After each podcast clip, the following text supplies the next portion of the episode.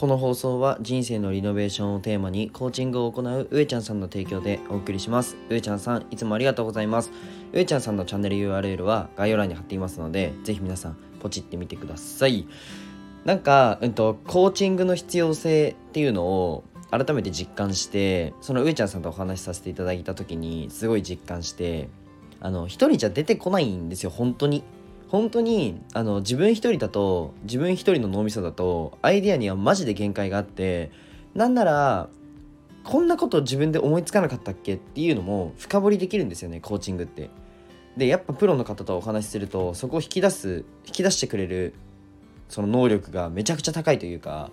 なんか自分が考えてないことがポンって出るんですよね。でその感覚に皆さんも是非ねあの陥ってほしいです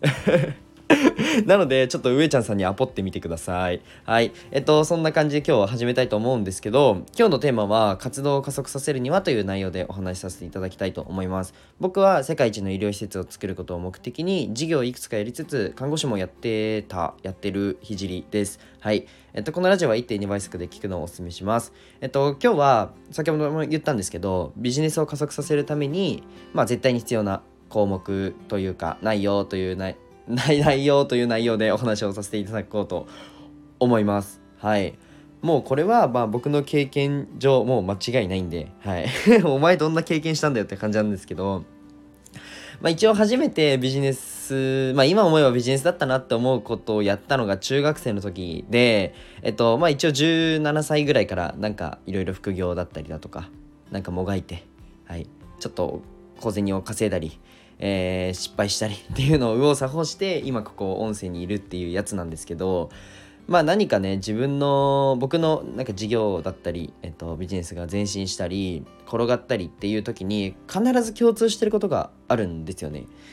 例えばまだ起業してない時ってなんか起業って難しそうじゃないですか。僕も思ってたんですよ。起業ってどうやってやるんだろう難しそうだなみたいな。でもね全然そんなことないんですよ。もう市役所にあの開業届出してください。もうそれって起業なんですよね。はい。みたいな感じで別に起業って紙出すだけなんで。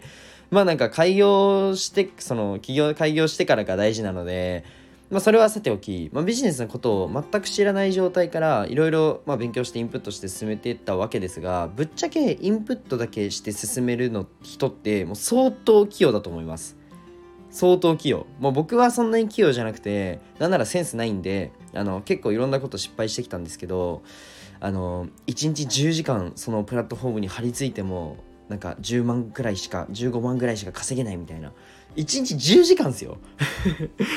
もうやばくないですか？もうだって1日その10時間マクドナルドでバイトした方が稼げるじゃないですか。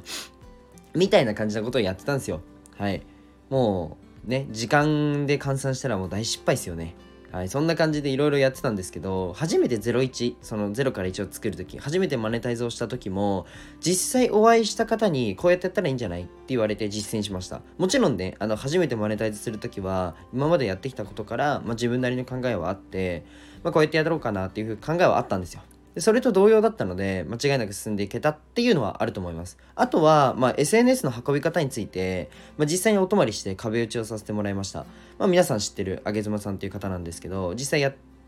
あのー、まあ、僕は僕の得意なことを話してあげさんはあげさんの得意なことを提供してくださってあのー、そこでかなり加速しましたね。はい。っていうのもありますしこれも実際にお会いしてその場の熱量だったりあの雰囲気だからこそあもちろんあの揚げさんに関してはあのオンラインであの壁打ちさしたらねもう確実に進むと思うんですけどオンラインでもね、うん、そこは関係ないと思うんですけどでもなんか実際にその場の熱量だったりあの雰囲気だからこそ出たものって僕はあったんですよ。はい。この自分の部分ですね。うん、オンラインで話した時に出てくるものとオフラインで話した時に出てくるものってあのもちろんね同じ場合っていうか情報としては同じ場合だったりっていうのはあるんですけど若干違うこともあるなと思ってて、まあ、そこがなんか熱量の部分だったりするなって思ってで熱量上がった時ってあのいいアイデアやっぱ出てくるんで。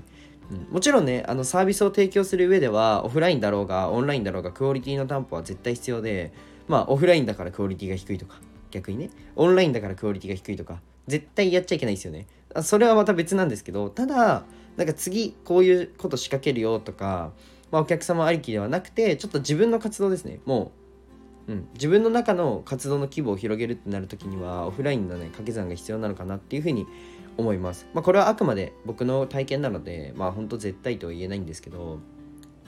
絶対って言ってました僕。はい、言ってたとしたら耳塞いでください。はい、僕、まあ僕がね、一歩階段を上がる時の共通点はオフラインとオンラインが掛け算された時っていうのが多いです。で自分のビジネスの集客方法を増やすっていう場面でうんと実際オうんとオフラインのセミナーに参加して集客方法を勉強しましたそれで次の打ち手を、まあ、来月から実施するんですけど結構前に進め進むと思うので、まあ、交互期待って感じなんですけど、まあ、それはさておきやっぱり、えっと、これもオンラインかけるオフラインで得たチャンスなんですよね。もちろん、えっと、オンラインだけで完結させるのも全然いいと思います。てかぶっちゃけ完結します。でも、うんと、オフラインで経験したことだったり体験したことって今までもあるじゃないですか。別にこれからあのオフライン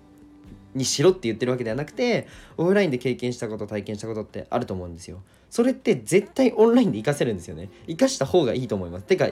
あの活かしてください。はい。あのオフラインはオフライン。オンラインはオンラインと切り分けるのではなくてうまく掛け算できた時の方が成長できるんじゃないかなっていうふうに思います。えっと、今日はこの辺で、えー、終わりたいと思います。で今、えっと、SNS のコンサルをやってるので、まあ、どうやって SNS でマネタイズしてるのかとか、無料で学びたい方はぜひご連絡ください。じゃあ今日はこの辺で終わりたいと思います。じゃあ、バイバイ。